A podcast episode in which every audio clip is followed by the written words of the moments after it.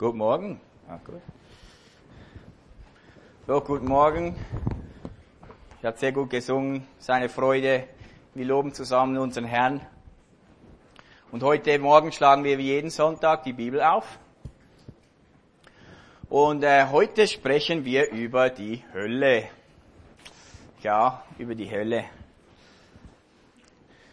Man spricht nicht so gerne über die Hölle. Laut Google suchen die Leute dreimal mehr das Wort Himmel als Hölle auf in der Suchmaschine. Und die letzten zehn Jahre ist das Interesse am Wort Hölle fast auf Null gesunken, laut Google. Ähm, niemand spricht gerne über die Hölle. Äh, Wikipedia sagt, die Hölle ist ein christlicher Folklore-Glaube sozusagen ein Angstmacher, damit die Leute schön brav sind. Also wie der Schmutzli, der Schmutzli beim Samichlaus, wenn du nicht brav bist, dann kommt der Schmutzli oder eben du kommst in die Hölle. Das war nicht immer so. Auch in den Predigten in den letzten vor etwa 150, 200 Jahren war die Hölle ein ziemlich prädominantes Thema in den Predigten. Das war das sogenannte Hellfire Preaching. Ähm, 18., 19. Jahrhundert, Jonathan Edwards, für die, die das was sagt, aber ansonsten, ich habe einen Autor gefunden, der, der glaubt zu wissen, was die fünf Gründe sind, warum heute in den Gemeinden nicht mehr über die Hölle gesprochen wird. Der erste ist Materialismus. Der Materialismus zwingt die Hölle in den Hintergrund. Weil man hat ja nichts in der Hölle, also reden wir nicht über die Hölle, das ist nicht erstrebenswert. Himmel, das ist interessant, viel haben oder noch viel besser, hier und jetzt alles haben. Das ist das Größte. Oder eine Übergewichtung von Gottes Liebe auf Kosten der anderen Eigenschaften, die Gott auch besitzt, wie seine Heiligkeit, seine Gerechtigkeit. Äh, oder ein falsches Verständnis von Gottes Heiligkeit.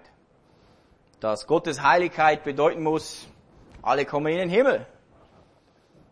Oder ein pragmatischer Ansatz. Die Leute wollen nichts über Hölle hören, also reden wir nicht darüber, dann kommen nämlich mehr Leute, wenn wir nur über Himmel reden. Oder der letzte Grund war, vielleicht ist die Menschenfurcht größer als die Gottesfurcht. Das Neue Testament spricht an mindestens 26 Stellen über die Hölle. Und ihr dürft mal raten, wer hat am meisten über die Hölle gesprochen? Was glaubt ihr, wer das war? Der Theologe Jesus Christus. Er hat am meisten, 19 von den 26 Mal spricht Jesus über die Hölle. Und wenn was für Jesus wichtig ist, sollte das für uns ja auch wichtig sein. Und ich denke, ab und zu mal über die Hölle zu reden, ist nicht nur wichtig, sondern eben lebenswichtig. Schlagen wir gemeinsam Lukas Kapitel 16 auf. Lukas 16. Wir lesen die Verse 19 bis 31 im Lukas 16.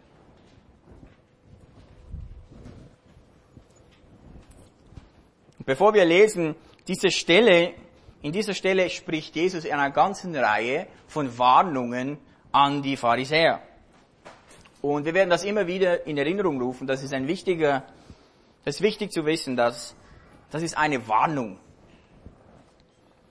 Und wir werden auch darauf zurückkommen. Also, Jesus gibt hier drei lebenswichtige Lektionen über die Hölle.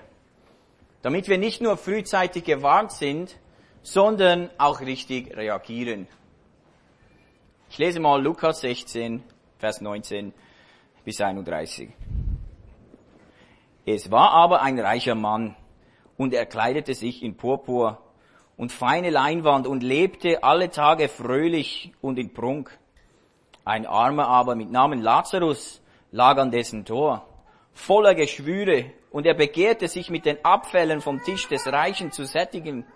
Aber auch die Hunde kamen und leckten seine Geschwüre. Es geschah aber, dass der Arme starb, von den Engeln in den Abrahams Schoß getragen wurde. Es starb aber auch der Reiche und wurde begraben. Und als er im Hades seine Augen aufschlug und in Qualen war, sieht er Abraham von weitem und Lazarus in seinem Schoß.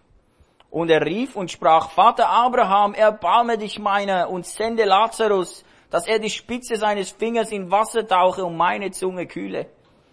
Denn ich leide Pein in dieser Flamme. Abraham aber sprach zu ihm, Kind, denk daran, dass du dein Gutes völlig empfangen hast in deinem Leben und Lazarus ebenso das Böse. Jetzt aber wird er hier getröstet, du aber leidest Pein. Und zu diesem allen ist zwischen uns und euch eine große Kluft festgelegt, damit die, welche hier von hier zu euch hinübergehen wollen, es nicht können, noch die, welche von dort zu uns herüberkommen wollen. Er sprach aber, ich bitte dich nun, Vater, dass du ihn in das Haus meines Vaters sendest, denn ich habe fünf Brüder, dass er ihnen eindringlich Zeugnis ablege, damit er sie nicht auch, damit sie auch nicht an diesen Ort der Qual kommen. Abraham aber spricht, sie haben Mose und die Propheten, sie mögen sie hören. Ihr aber sprach, nein, Vater Abraham, sondern wenn jemand von den Toten zu ihnen geht, so werden sie Buße tun. Er aber sprach zu ihm, wenn sie Mose und die Propheten nicht hören, so werden sie auch nicht überzeugt werden, wenn jemand aus den Toten aufersteht.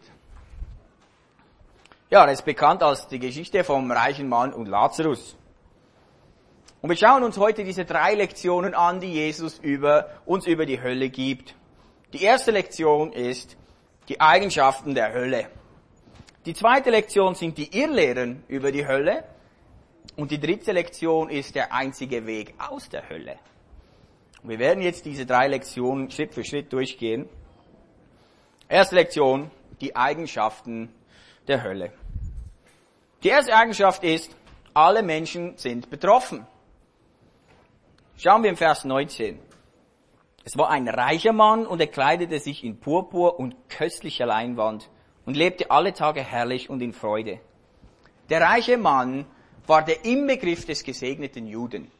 Reichtum, ihm geht's gut, er ist gesund, er hat Freunde, köstliches Gewand in Purpur, der macht's gut, der hat's gut, der muss was richtig tun, weil er ist gesegnet.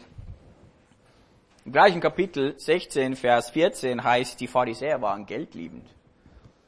Wir sehen also, Pharisäer können sich gut identifizieren mit diesem reichen Mann. Boah, gut. Ich sehe darin aber auch den durchschnittlichen Schweizer. Der durchschnittliche Schweizer ist reich. Zur Definition von reich.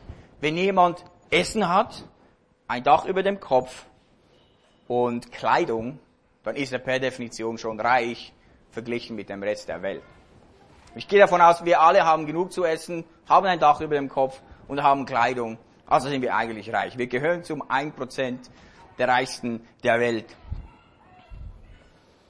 Der Schweizer, dem durchschnittlichen Schweizer geht's gut, mir geht's schon gut, aber ich arbeite natürlich auch härter. Die Schweizer, wir arbeiten hart, wir verdienen natürlich auch mehr. Aber Vers 20 und 21, da sehen wir ein anderer Mann, ein armer aber mit Namen Lazarus, lag an dessen Tor voller Geschwüre. Und er begehrte sich mit den Abfällen vom Tisch des Reichen zu sättigen. Aber auch die Hunde kamen und leckten seine Geschwüre. Der Arme hat einen Namen. Der Reiche hat keinen Namen. Der Arme heißt Lazarus.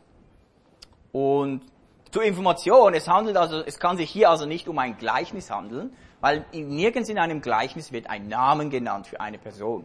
Wir behandeln diesen Abschnitt also als einen Erzähltext und nicht als ein Gleichnis. Und der Lazarus, aus der Sicht von den Juden damals, der Lazarus ist der Inbegriff des verfluchten Juden. Ihm geht's grottenschlecht. Johannes 9,2, ihr erinnert euch, als ein Mann, der blind ist, kommt zu den Pharisäern und die sagen, was haben, entweder du hast gesündigt oder deine Eltern haben gesündigt. Das ist ganz klar für die Pharisäer. Wenn es jemandem schlecht geht, dann muss es Sünde sein und impliziert natürlich, ihnen geht's gut, also ich habe nicht gesündigt. Ich bin selbstgerecht. Sie sagen, wer hat dieser gesündigt oder seine Eltern, dass er blind geboren wurde. Der Lazarus ist der Inbegriff von Armut. Er hat kein Essen. Er begehrt ja das Essen vom Tisch vom reichen Mann. Er hat keine Kleidung, sonst würden die Hunde seine Wunden nicht lecken. Und er hat kein Dach über dem Kopf, sonst würde er nicht vor dem Tor des reichen Mannes sitzen. Alle sind davon betroffen, von dieser Geschichte. Vom Reichsten zum Ärmsten. Der reiche Mann kennt den Lazarus. Er geht ja ein und aus jeden Tag in seinem Haus. Sieht Lazarus vor dem Tor. Lazarus ist arm, der reiche Mann ist breit, ist reich. Die Bandbreite ist maximal und alle sind betroffen. Und Paulus im Römerbrief sagt nichts anderes. Er sagt, alle haben gesündigt. Da ist kein Gerechter, da ist keiner, der Gutes tut. Alle sind mit eingeschlossen in diese Geschichte. Und das heißt auch weiter, der Lohn der Sünde ist der Tod. Für alle, auf alle wartet das gleiche Gericht auf die Sünde. Das ist die ewige Verdammnis. Jesus zeigt also hier Riesenbandbreite. Eine weitere Eigenschaft der Hölle ist, dass der Betroffene sofort realisiert, wo er ist. Vers 22. Es geschah aber, dass der Arme starb und von den Engeln in Abrahams Schoß getragen wurde. Es starb aber auch der reiche Mann und wurde begraben. Der Lazarus stirbt also und wird von den Engeln zum Schoß Abrahams getragen. Das ist das einzige Mal, dass das im Neuen Testament vorkommt. Aber unter den Rabbis, unter den Juden, war der Schoß Abraham, das ist das Ultimativ, das ist der Himmel, der Vater Abraham, beim Vater Abraham zu sein und doch in seinem Schoß, nicht nebendran, im Schoß Abrahams, das ist, besser geht's nicht. Das verdient der reiche Mann, ganz bestimmt wird der reiche Mann zum Schoß Abrahams getragen. Aber es ist nicht so. Der reiche Mann geht nicht zum Schoß Abrahams. Vers 23. Und als er, der reiche Mann, im Hades seine Augen aufschlug und in Qualen war, sieht er Abraham von weitem und Lazarus in seinem Schoß. Der Reiche hat zwar ein Begräbnis bekommen, es steht, und er wurde begraben. Das ist doch nett, ein Begräbnis zu haben, wenn man stirbt, hatte keinen Einfluss darauf, wo er schlussendlich seine Augen aufschlägt. Als der reiche Mann die Augen auftut, realisiert er sofort, dass er in der Hölle ist. Wo er ist. Es gibt weitere Bibelstellen, wo, wo wir sehen, dass es sofort ist. Also ähm, äh, 2. Korinther 5, 8, Philippa 1, 8, äh, 23. Ähm, das sind Stellen, die, mit denen können wir beweisen, dass wenn jemand stirbt, ist er sofort entweder in der Gegenwart Gottes oder nicht. Es ist kein Seelenschlaf. Es ist nicht eine Wartezeit, sondern sofort. Und noch ein bisschen äh, ein kleiner theologischer Ausflug hier. Ähm, der Hades ist das griechische Wort für das Totenreich. Da, wo die Toten hingehen. Im Neuen Testament wird das immer benutzt für den Ort, wo die Ungerechten hingehen. Also die Unerretteten hinkommen, äh, wenn sie sterben. Und auch noch weiter zur Erklärung, äh, wir befinden uns hier, wir reden hier über den sogenannten äh, Zwischenzustand. Das heißt, das ist nicht der Endzustand nach Offenbarung 21, nach dem Endgericht, sondern was passiert jetzt, wenn jemand jetzt stirbt. Der ewige Zustand ist Himmel, neue Himmel, neue Erde oder ähm, der Feuersee für die Verlorenen. Wir reden jetzt von hier und jetzt. Habt ihr auch, habt ihr auch gemerkt, der reiche Mann, der fragt sich nicht, äh, wo bin ich? Oder warum bin ich hier? Ist euch aufgefallen? Vers 23. Seine Augen aufschlug, in Qualen war, sieht Abraham, sieht Lazarus. Und das erste, was er macht, er ruft um Linderung, Linderung dieser Schmerz, dieser Pein, in der er drin ist. Er sagt im Vers 24, und er rief, Vater Abraham, erbarme dich meiner und sende Lazarus, dass er die Spitze seines Fingers ins Wasser tauche und meine Zunge kühle, denn ich leide Pein in dieser Flamme. Das ist nicht die Coop-Werbung, das ist wirklich heiß. Es ist alles, was der reiche Mann will, ist eine kleine Linderung, eine kleine Entlastung von seinem Zustand. Und wenn ihr genau hinschaut, er sagt, Vater Abraham, erbarme dich meiner. Sende Lazarus. Kleine Anekdote. Ich habe mal über, über diese Stelle in, in, im Gefängnis in Kalifornien gepredigt und die haben sich, die Insassen haben sich aufgeregt, dass dieser reiche Mann dem Lazarus befiehlt, was zu tun. Das war sehr interessant. Was hat der für ein Recht um Lazarus? geh und kühle meine Zunge. Der hat überhaupt kein Recht mehr. Aber er geht natürlich gleich zum Boss, er geht zum Abraham. Hey Abraham, schicke mal den Lazarus. Das hat denen überhaupt nicht gepasst. Interessant ist auch, dass von dieser Stelle wird ähm, eine Lehre abgeleitet. Ihr kennt die vielleicht, das Flehen zu den Heiligen. Und wie ihr seht, ist das eigentlich nicht die Meinung dieses Textes, dass wir zu den Heiligen flehen, wie dieser Mann zu Abraham gefleht hat. Das ist eine völlige falsche Interpretation von dieser Stelle. Aber nur damit ihr wisst, wenn jemand sagt, ich bete die Heiligen an, ich flehe zu den Heiligen, das ist die grundsätzliche Bibelstelle, wo das herausgenommen wird. Der reiche Mann leidet im vollen Bewusstsein. Im vollen Bewusstsein von jeder seiner Sünde die ganze Zeit. Wir können uns das nicht gut vorstellen, was das heißt. Als Sünder vor einem heiligen Gott zu stehen und nicht nur mit einer Sünde, mit Millionen von Sünden vor dem heiligen Gott. Das Neue Testament braucht noch andere Worte wie die äußerste Finsternis oder da, wo Weinen und Zähneknirschen ist. Markus 9, 48, wo der Wurm nicht stirbt und das Feuer nicht erlischt. Der Worm. Der Worm. Genau. Aber Abraham sagt, Kind, gedenke, dass du dein Gutes völlig empfangen hast in deinem Leben und Lazarus ebenso das Böse. Jetzt aber wird er hier getröstet, du aber leidest Pein. Mit anderen Worten, Abraham sagt, du hattest deine Chance im Leben, aber jetzt kann nichts mehr geändert werden.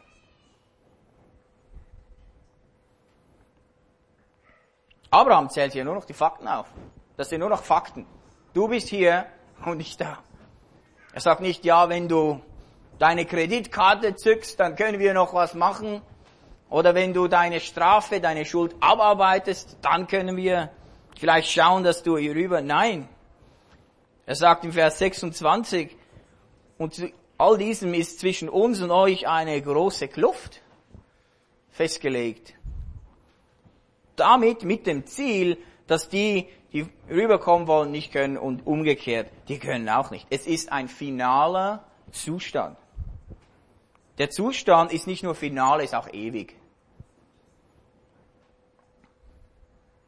Es gibt kein Deal. Man kann nicht noch ein Deal machen. Jetzt noch zum allerletzten.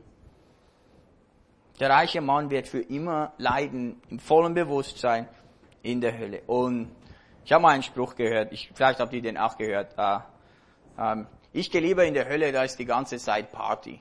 Habt ihr das auch schon gehört? Das ist etwas vom Dümmsten, was man überhaupt sagen kann. Da ist keine Party. Niemand wartet mit Drinks auf dich. Das ist die ewige Verdammnis. Niemand denkt an Party da unten. Volles Bewusstsein, volle Leid. Es gibt keine Schmerzmittel, die man einnehmen kann. Oh, ich, gib mir was. Gibt's nicht, gibt's nicht. Volles Bewusstsein. Ich glaube, es ist wichtig, dass wir das wissen. Der Zustand ist final und ewig. Also Jesus erste Lektion über die Hölle, da geht es um die Eigenschaften, damit wir frühzeitig gewarnt sind. Es wartet keine Party auf die, die in die Hölle gehen.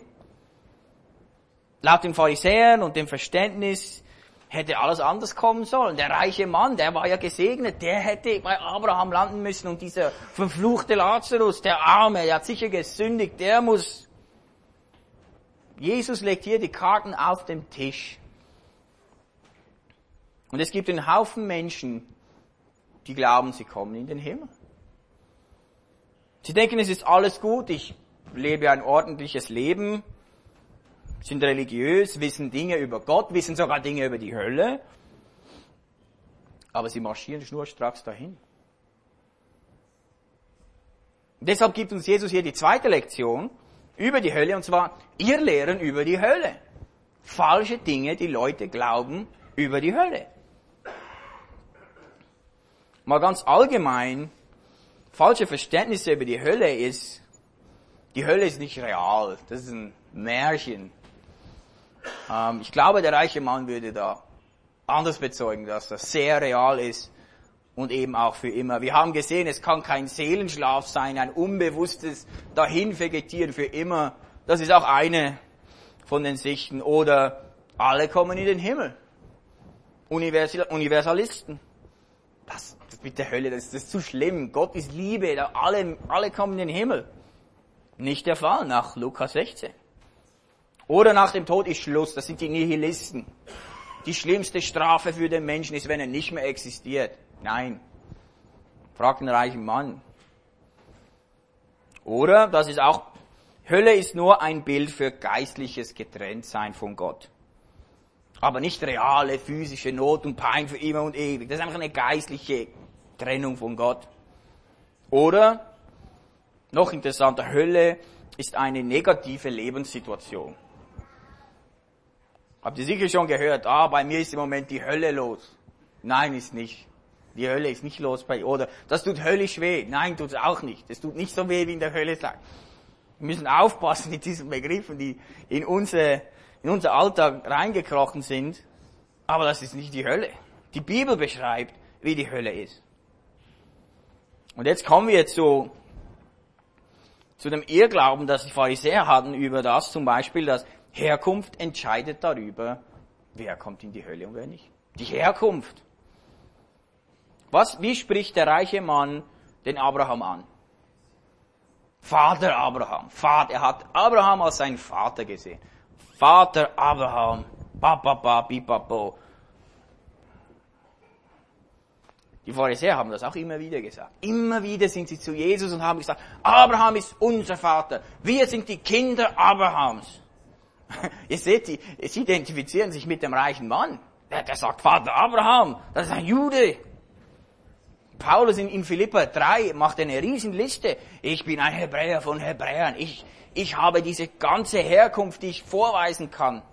Und er sagt dann, dass ihm das nichts mehr wert ist. Aber aus seiner Sicht als Pharisäer, das war was.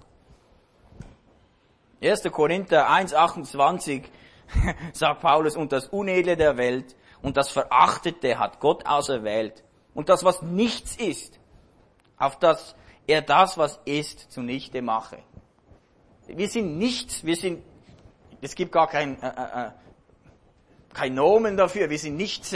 Das wäre das Nomen, das man benutzen müsste. Es gibt keine Herkunft, die dir irgendetwas garantiert. Und auch nicht, dass du katholisch aufgewachsen bist.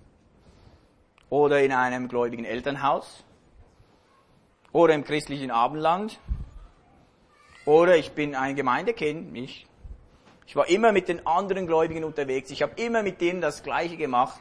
Ich kann die Herkunft nachweisen, ich bin von einer Gemeinde, ich bin christlich. Das entscheidet nicht darüber.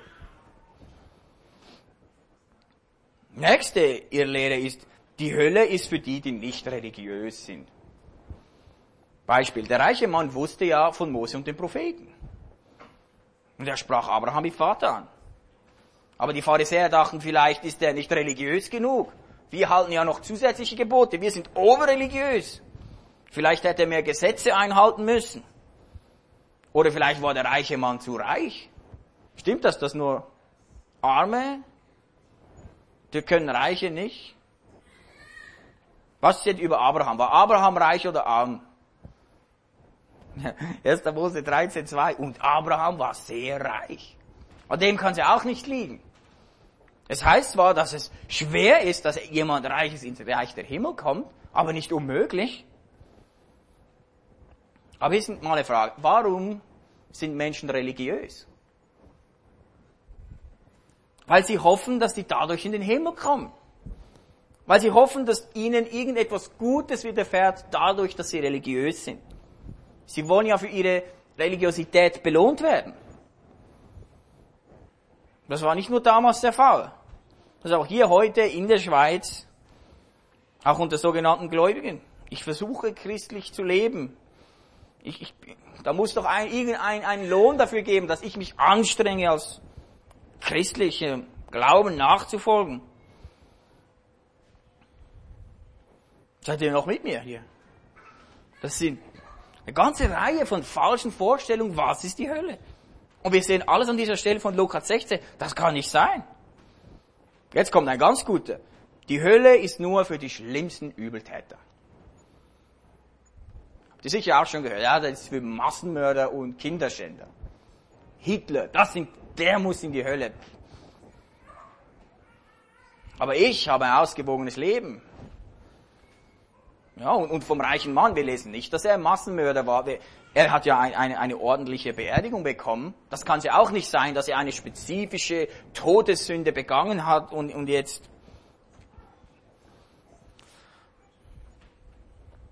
Das ist ein allgemeines Verständnis über die Hölle. Die Hölle ist für die ganz schlimm. Nicht für mich. Ich, ich verstehe da nicht so viel, was da los, aber ich, ich bin nicht der Schlimmste. Ich, ich komme da nicht hin. Ich bin nicht so schlimm wie der da. Meine Selbstgerechtigkeit muss ausreichen für das. Und wir wissen das vom Neuen Testament. Die, die Pharisäer suchen Selbstgerechtigkeit. Aber machen wir uns nicht vor. Wir sind alle selbstgerecht. Oder? Wir sind alle selbstgerecht. Und das ist ja schlussendlich, warum wir alle auf dem Weg zur Hölle sind in unserer Selbstgerechtigkeit. Weil wir glauben, dass unsere Selbstgerechtigkeit vor Gott Bestand hat. Das ist extrem wichtig, weil das in der Schweiz gerade ein, ein ganz normale Ansicht ist von Hölle. Das ist nur für die Schlimmsten. Noch ein weiterer ihr, ihr Lehre über die Hölle. Das haben wir sogar vor ein paar Wochen in, in Zusammenhang mit äh, Zeichen und Wunder angeschaut. Durch ein Zeichen vom Jenseits würden mehr Menschen an die Hölle glauben. Schauen wir mal Vers 27 und 28. Und der reiche Mann, er sprach, ich bitte dich nun, Vater, dass du ihn in das Haus meines Vaters sendest, denn ich habe fünf Brüder, dass er ihnen eindringlich Zeugnis ablege, damit sie nicht auch an diesen Ort der Qual kommen. Es werden ja immer wieder Bücher publiziert. Zwei Stunden im Himmel oder ich war in der Hölle und ich berichte, wie schlimm es da war. Die es nützt nichts. Es gibt kein Zeichen, dass irgendjemand überzeugen könnte, dass die Hölle so ist oder dass der Himmel so ist. Ich glaube es, wenn ich es sehe. Habt ihr auch schon gehört? Ich glaube, wenn ich die Hölle sehe, dann glaube ich, dass es die Hölle gibt. Dann ist es ja kein Glaube mehr. Hebräer 11.1 definiert, der Glaube ist eine Verwirklichung dessen, was man hofft, eine Überzeugung von Dingen, die man nicht sieht. Man sieht es also noch nicht und deshalb ist es Glaube.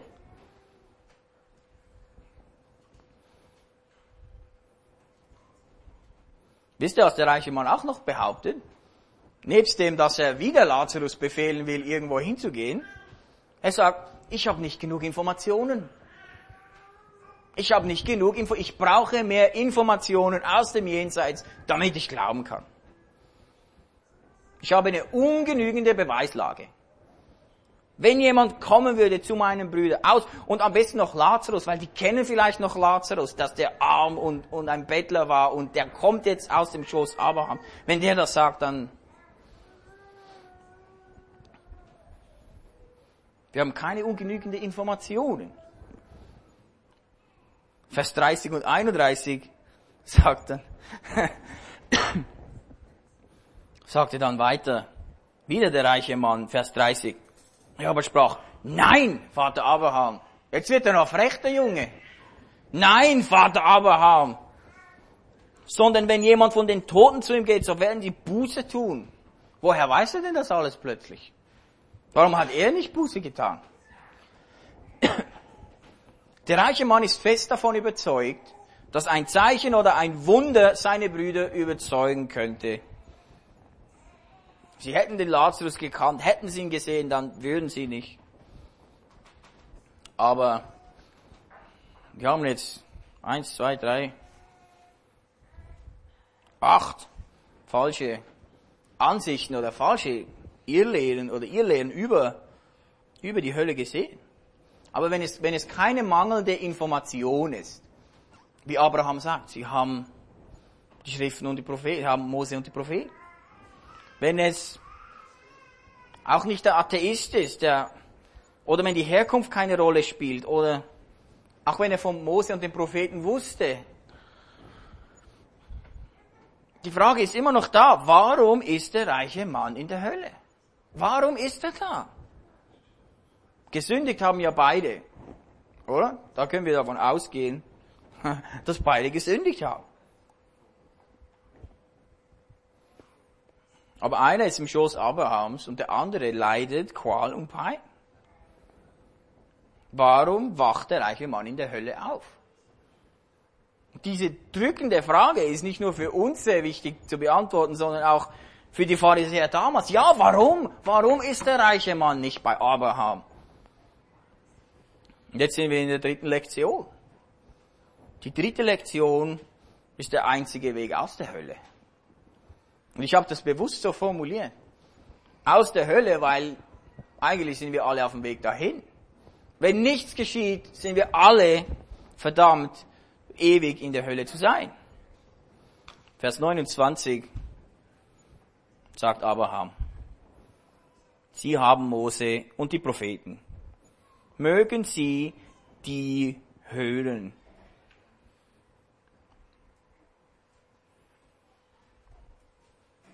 Haben Mose und Propheten. Vers 31 noch weiter. Wenn sie Mose und die Propheten nicht hören, so werden sie auch nicht überzeugt werden. Warum wacht der reiche Mann in der Hölle auf? Und Abraham gibt hier die Lösung, Jesus gibt hier die Lösung mit dieser Geschichte. Der Grund, warum Menschen in die Hölle gehen, ist, weil sie nicht auf das hören, was geschrieben steht. Nochmal. Der Grund, warum Menschen in die Hölle gehen, ist, weil sie nicht auf das glauben, was geschrieben steht. Nicht auf das hören, was geschrieben steht. Okay, laut dem, was jetzt hier steht, Lukas 16, müsste alles, was im Mose und den Propheten steht, ausreichen, um errettet zu werden. Stimmt's? Wenn wir das ableiten. Aber was, was meint Abraham mit, mit Mose und die Propheten? Was meint er damit? Das Alte Testament. Das ist das, was auch der reiche Mann oder Lazarus zur Verfügung hat. Das ist eine interessantere Frage jetzt. Glaubt ihr, dass es ausreichend ist, was im Alten Testament steht, dass jemand nicht verloren geht? Das ist das, was Abraham hier sagt. Er hat Mose und die Propheten und das ist ausreichend. Und das ist erstaunlich. Wir müssen das ja mit Ja beantworten. Es muss ausreichend sein, sonst würde er das ja nicht sagen. Das ist die Frage, ja, was steht denn? Was steht denn Mose und den Propheten? Was steht im Alten Testament? Was müssen die Alttestamentler glauben, weil technisch gesehen ist diese Geschichte, findet ja noch im Alten Testament statt. Jesus ist noch nicht gestorben, ist noch nicht auferstanden. Und ja, die, die EWTC Grundlagen ja gemacht haben, die haben durch das ganze Alte Testament gelesen und ich bin überzeugt, ihr habt unzählige Hinweise und Warnungen von alttestamentlichen Propheten und Mose gefunden, die darauf hinweisen, auf die auf die Gefahr verloren zu gehen, aber auch auf die Hinweise auf die Errettung. 1. Mose 1 bis 3, Gott ist der Schöpfer. Er ist der wahre Gott, er ist der einzige Gott. Weiter finden wir auch, Gott ist heilig. Nicht nur er ist der einzige Gott, sondern der einzige Gott ist jetzt auch heilig. 3. Mose 11. Hesekiel 18, Menschen sind Sünder und die, die sünden, müssen sterben. Die, die sündigen, müssen sterben. Und jetzt, wenn wir das kombinieren, ein heiliger Gott mit einem Sünder, der sündigt und sterben muss, gibt es nur eine Lösung. Der Mensch muss Buße tun über die Sünden. Das haben wir in Hiob, wir haben den Achan, wir haben den Jonah, wir haben eine ganze Reihe von Personen. David, in, in den Psalmen lesen wir auch, dass Menschen umkehren müssen, Buße tun von ihrem Zustand und von ihren Sünden. Weiter lesen wir im Alten Testament, Errettung ist nur möglich, weil Gott gnädig ist. Gott muss niemand erretten. 1. Mose 15 wieder Abraham. Errettung kommt aus Glauben allein und nicht aus Werten.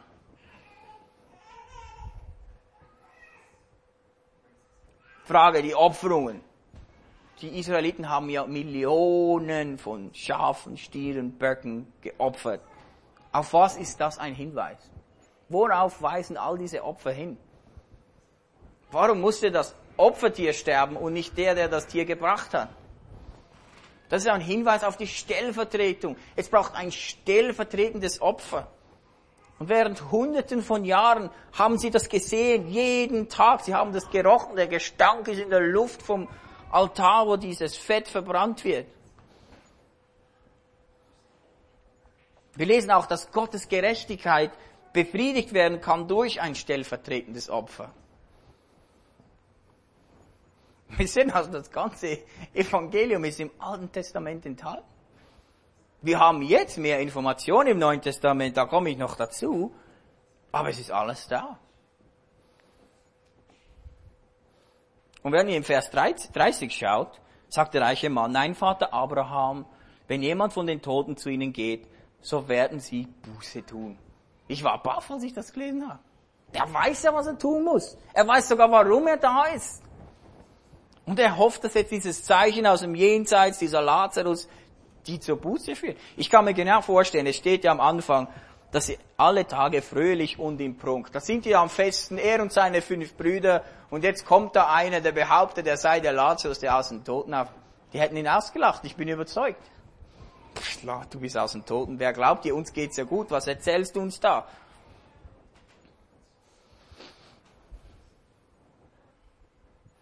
Der reiche Mann weiß, was zu tun ist. Und das ist jedem klar, der in der Hölle ist. Warum bin ich hier? Ich habe nicht Buße getan. Ich bin ein Sünder vor einem gerechten Gott. Das ist keine Frage mehr. Außer es geschieht Buße, Umkehr, ein Gesinnungswechsel, eine radikale Umkehr von etwas hinzuwenden zu etwas Neuem, zu etwas anderem. Aber eben, das ist nicht genug zu wissen, dass es Buße braucht. Ich habe ja vorhin, habe ich äh, Johannes 8 erwähnt mit den, erinnert euch noch die Pharisäer, die immer sagen, wir sind die Kinder Abrahams, Abraham ist unser Vater. Schlagen wir mal Johannes 8, 39 auf.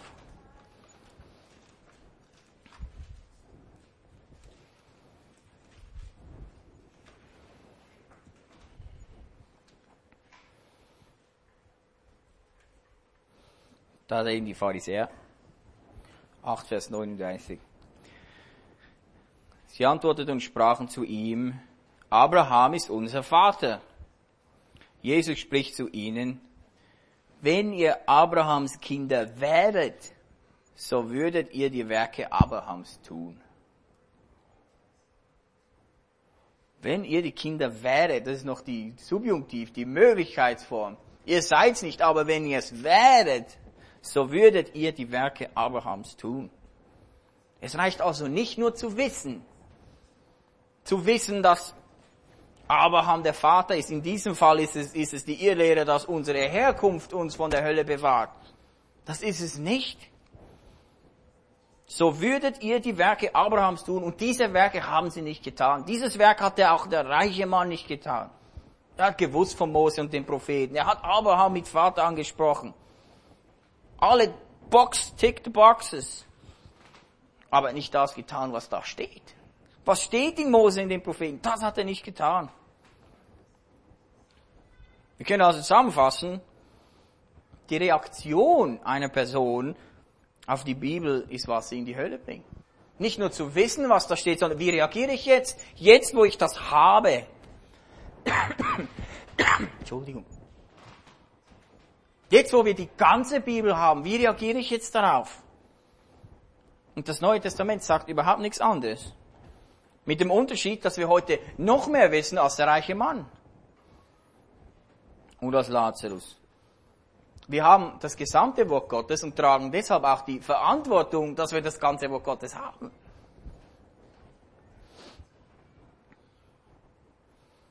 Wir leben in einem Zeitalter von Internet mit Gratisbibeln, jederzeit verfügbar, freier Zugang zum Wort Gottes, inklusive Lukas Kapitel 16, ist gratis verfügbar online, kann jeder nachlesen. Der Mensch hat keine Ausrede mehr. Es gibt keine Ausrede. Und Gott macht ja kein Geheimnis aus der Hölle. Das ist nicht ein Mysterium, was gibt's, das gibt's. Es ist klar ausgedrückt, die Eigenschaften der Hölle, die Irrlehren der Hölle, wie ich da nicht hinkomme oder wie ich da wegkomme. Es ist alles da zur freien Verfügung für jeden. Wir tragen die Verantwortung dafür. Und Paulus, sagt, wie im Römerbrief schon gesagt, da ist kein Gerechter, keiner tut Gutes, alle sind schuldig, alle brauchen Errettung. Johannes, Jesus sagt in Johannes 14, 23, wenn jemand mich liebt, so wird er mein Wort halten. Nicht mein Wort wissen, mein Wort halten. Und mein Vater wird ihn lieben und wir werden zu ihm kommen und Wohnung bei ihm machen.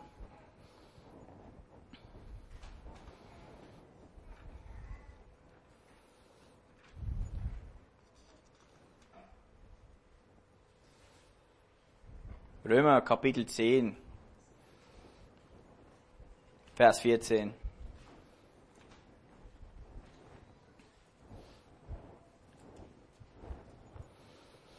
Wie sollen sie nun, da ist die Rede von Israel, den anrufen, an den sie nicht geglaubt haben, wie aber sollen sie an den glauben, von dem sie nicht gehört haben? Wie aber sollen sie hören ohne einen Prediger?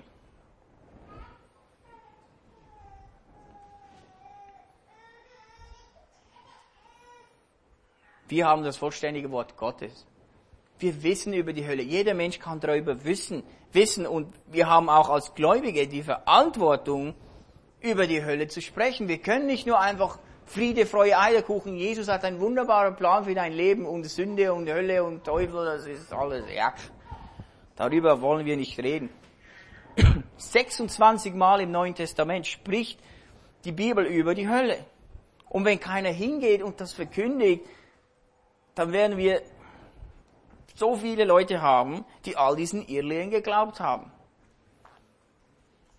Und wenn wir jetzt, wir reden ja schon lange über Evangelismus, auch für, fürs Holy, den Fokus, das Herz für die Verlorenen, die, diese Irrlehren über die Hölle, die sind real hier bei uns in der Schweiz. So viele Menschen glauben, ich, ich bin in die Kirche am Weihnachten und, und Ostern, das reicht, ich komme nicht in die Hölle. So viele Menschen glauben das die ältere Generation, die jüngere Generation. Jemand muss ihnen das verkündigen. Und wir werden gleich sehen, warum. Wir haben am Anfang gesagt, Jesus gibt hier drei lebenswichtige Lektionen über die Hölle. Damit wir nicht nur frühzeitig gewarnt sind, sondern auch richtig reagieren. Ein paar Kontrollfragen. Sind wir frühzeitig gewarnt? Yes, sehr deutlich gewarnt. Hat Jesus über die Hölle geschwiegen? Nein. Hat Jesus gewarnt über falsche Ideen über die Hölle? Ja. Hat uns Gott in seinem Wort alles überliefert, was wir wissen müssen, um nicht dorthin zu kommen? Auch. Ja. Das heißt, wenn wir über die Hölle schweigen, das ist fatal. Es ist nicht nur fatal, sondern es ist auch lieblos. Meine lieben Freunde, dass Jesus im Kapitel 16 von Lukas über die Hölle spricht, ist das liebenswerteste, was Jesus nur tun kann. Ist, dass er uns das gibt, uns das sagt, nichts zurückhält, alle Karten auf dem Tisch, das ist die Situation, da geht ihr alle hin, außer wenn ihr dem glaubt, was in den Propheten und Mose geschrieben steht, in unserem Fall in Worte Gottes.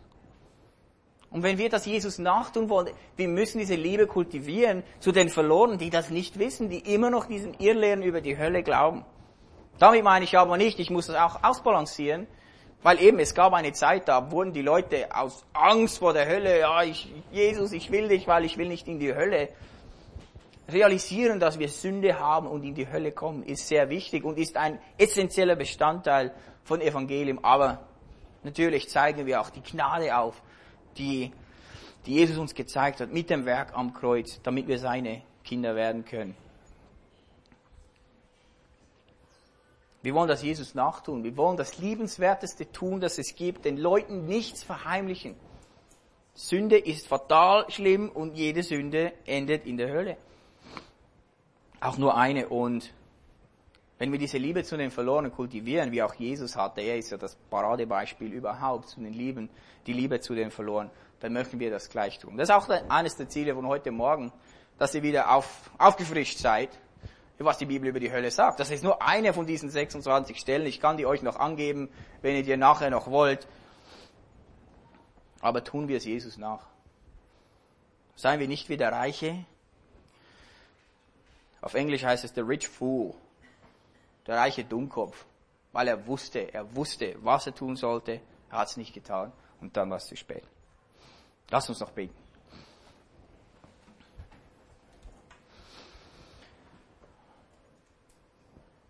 Großer Herr Jesus, wir wollen nie zweifeln an allen deinen Eigenschaften, an deiner Gerechtigkeit, an deiner Liebe, an deiner Heiligkeit, an allen, Herr. Und es ist wirklich das Liebenswerteste, dass du uns in deinem Wort offenbart hast über die Hölle. Die Eigenschaften, die falschen Verständnisse über die Hölle, aber auch, wie wir nicht dahin kommen. Und es gibt nur einen Weg. Dieser Weg hat einen, ist eine Person, das bist du, Herr Jesus. Wir wollen nicht nur Kopfwissen aneignen, viel wissen, viel über Gott, viel über den Himmel, viel über die Hölle, sondern wir wollen nicht nur Hörer, sondern Täter des Wortes sein. Und wir wollen das nicht verschweigen, was du auch nicht verschwiegen hast.